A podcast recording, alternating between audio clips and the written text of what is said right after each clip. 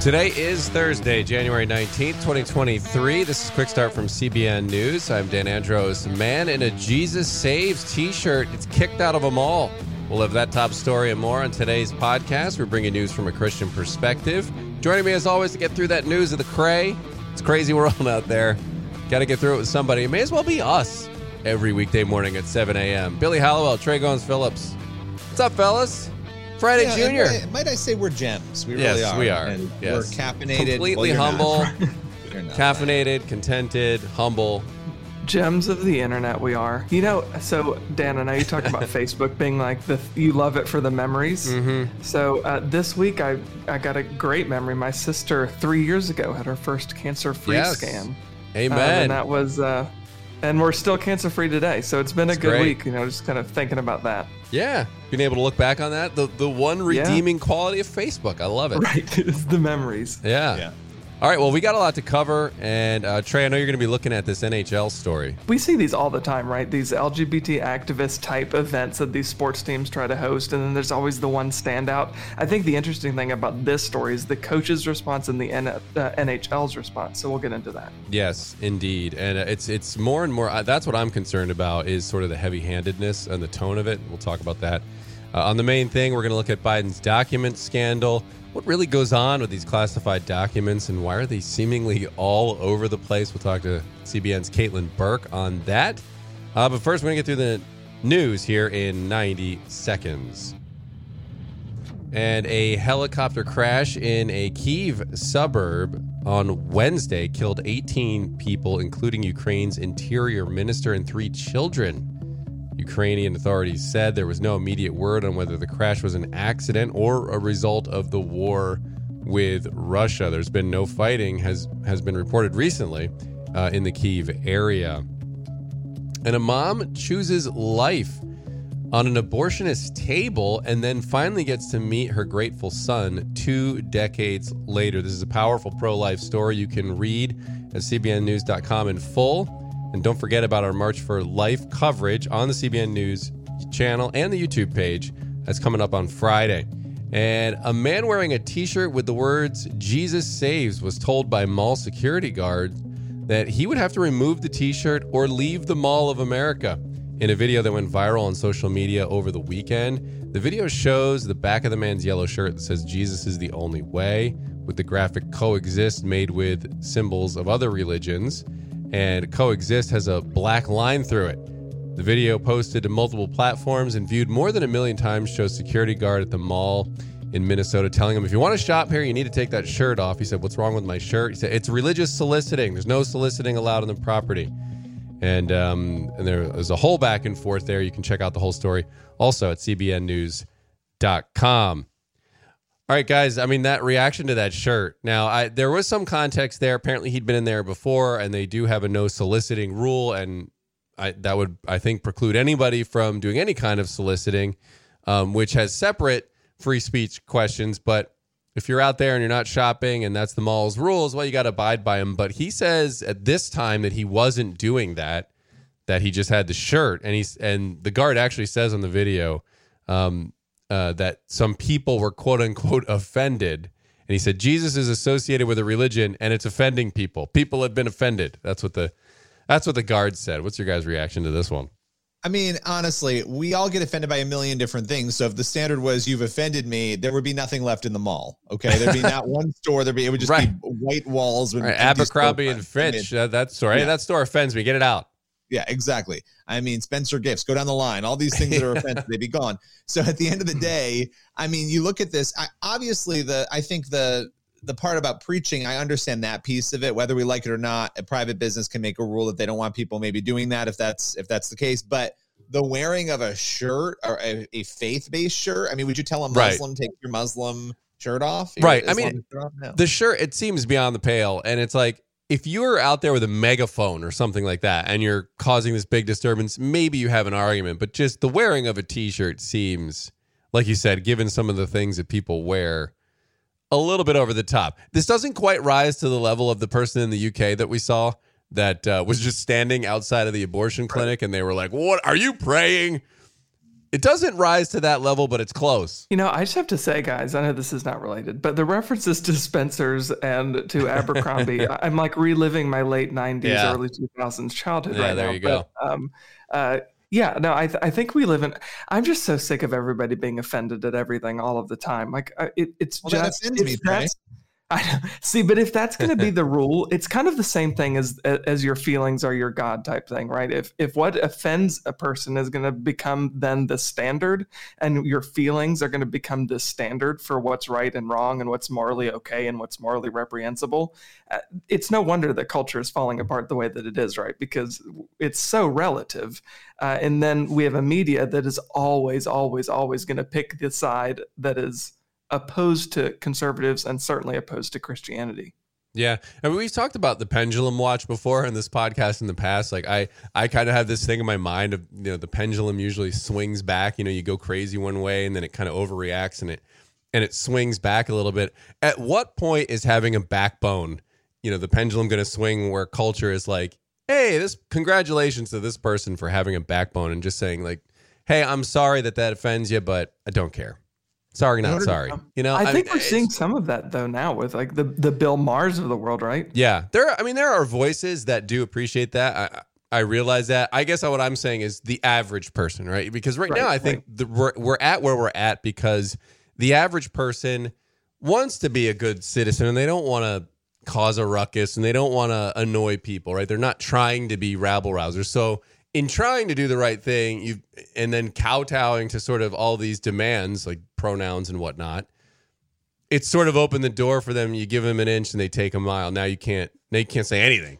Um, because it's like I'm gonna, you know, look, I, I want to respect and be kind to everybody, even if I disagree. There's that Yeah. perspective, and then it becomes we're going to terrorize you and make sure you never work again if you don't do what we Yeah. want you to do. And I think people didn't realize there was going to be such a quick move from one to the other. They probably thought they had some time to hop, skip, and jump in between. But welcome to and the they don't. But you know what? You And I, I think, I mean, I think that's a good time to segue into this next story because what troubles me the most about it is the tone of the response. These are not just from egg accounts on Twitter. You're talking about big time sports writers for massive publications like The Athletic and well known people responding with some pretty, I think, alarming responses. So uh, let's move into that story now. And Trey, an, an NHL player, they stood up against, it was one of these pride nights, and they had to come out.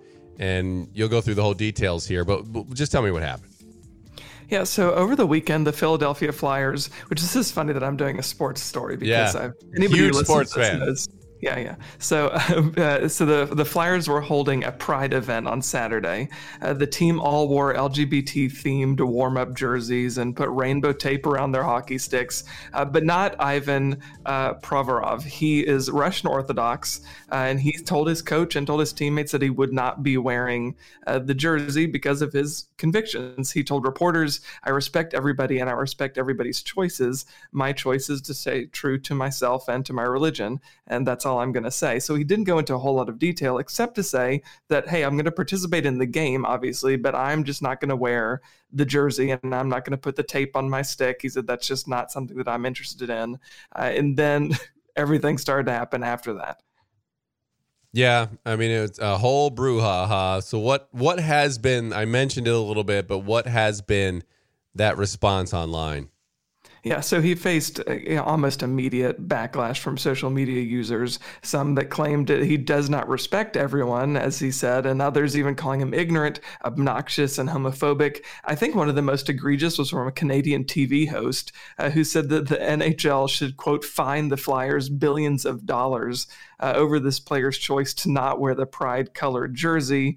Uh, said that he should be removed from the team, all this kind of stuff. Uh, but then Christians and conservatives have also voiced their support for him on the other side of this debate. Uh, Samuel Sey, he's a popular uh, blogger. He called the athlete courageous. Uh, Caleb Parke, a writer, he said, Jesus over everything. No player should have to hang up his Christian beliefs to play in the NHL. And then Owen Strachan, we've talked about him before, obviously a, a theologian and a professor. He wrote, while he is Russian Orthodox and I'm not. His courage is commendable. Christians do not bow to the mob, stand and be counted. Uh, so it's been kind of a mixed response. But like you said at the top, Dan, the response from the media elite and the sports elite has been uh, pretty, pretty strongly against him, and and they they've all been united, uh, condemning him as if he'd done something. He's done something egregiously yeah. wrong. Yeah. Yeah, and we'll and we'll dive into it after we get through the report here. But uh, one of the ones was from the Athletic, and said something along the lines you can't be for everybody like you're saying right. yeah. uh, because you're obviously bigoted here so i want to parse that out in a little bit but first let's talk about the responses from his coach and the league because those were really interesting too what they say yeah, the, I was actually kind of surprised when I first dug into this story to see the response. So his coach actually told reporters uh, that he's just being true to himself. Uh, he said uh, that this has to do with his belief in his religion. It's one thing I respect about Provy. He said he's always true to himself. Uh, that's where we're at with that. So an encouraging response from his coach. And then also the NHL uh, told ESPN that players are, quote, free to decide which initiatives to support. And went on to say, we do these kinds of initiatives to be inclusive of everybody. Uh, and if he wants to not participate, that's his choice to not participate because we want to include him just as long as we include everybody else. So actually, I think kind of encouraging responses from both the league and from his coach. Yeah. Indeed, indeed it is. And I, and I wanted to spend just a couple minutes here, guys, talking about this response that I'm seeing because the tone is what I mean. I think we've seen this a lot from LGBT activists. It's sort of the wear the wear the rainbow flag, or else you know. Um, I, I tweeted it out jokingly, but kneel before Zod. I mean, that, that's the that's the vibe it has, right? And I, I don't understand how people cannot see the difference between um, respecting someone and not having to agree with them. Where is the the logic from people now. Where where is their rational thought where they can't understand that you don't have to agree with every single person and all the lifestyle choices they make in order to respect them? Why can't well, people see that? They can't see it because there's a spiritual blindness going on, and because there's there's about four things going on right now. But two of them would be the loss of identity and the fusion of identity. When you remove God, obviously your identity is yourself. We talk about this almost every episode because it's so important and when your identity is yourself, whatever you think or feel has to be not only your reality, but everyone else around you has to make it their reality too, or else you crumble and die. Yeah. I mean, that's that's kind of the culture that we're in right now. But it's interesting because we've also said this before, but I think it's worth saying again. As a Christian, when I have family members, I have people that don't agree with me, don't agree with my faith. They don't go to church with me. They don't attend church events. If I invite them, they don't show up. And I never take any of that to mean that they can't stand me, don't value me, think that I'm a terrible person it would be like me requiring everybody in my life to attend church with me weekly or go with me or say Jesus is the only way to heaven or else they don't affirm me. And we would never require that or ask of it. So why do we do it in these other areas and think that it's a normal thing to do? Well, I think too we live in this culture now where it's it, we some of it I think is social media. A lot of it I think is the product of social media, which is this inculcation into your own silos um, this belief that my ideas are an extension of me and my opinions are an extension of me. So if somebody disagrees with one of or two of my opinions, they're completely rejecting me and even abusing me. Uh, and that's obviously not, I mean, how, you can't coexist in a community of people if that's how you're to that's how you're going to frame your your life.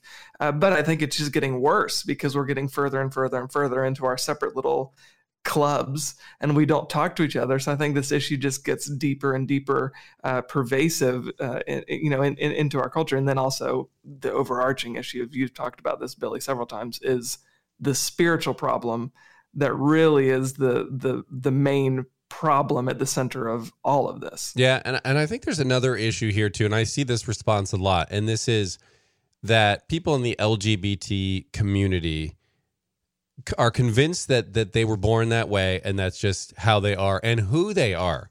That is their identity and they think there's nothing you can do about it. Whereas I think most Christians probably think something different, right? They think that maybe you're born with those desires or you have that those um proclivities, but that God calls you to something bigger and that you do have a choice regardless of what your um, attractions are, right?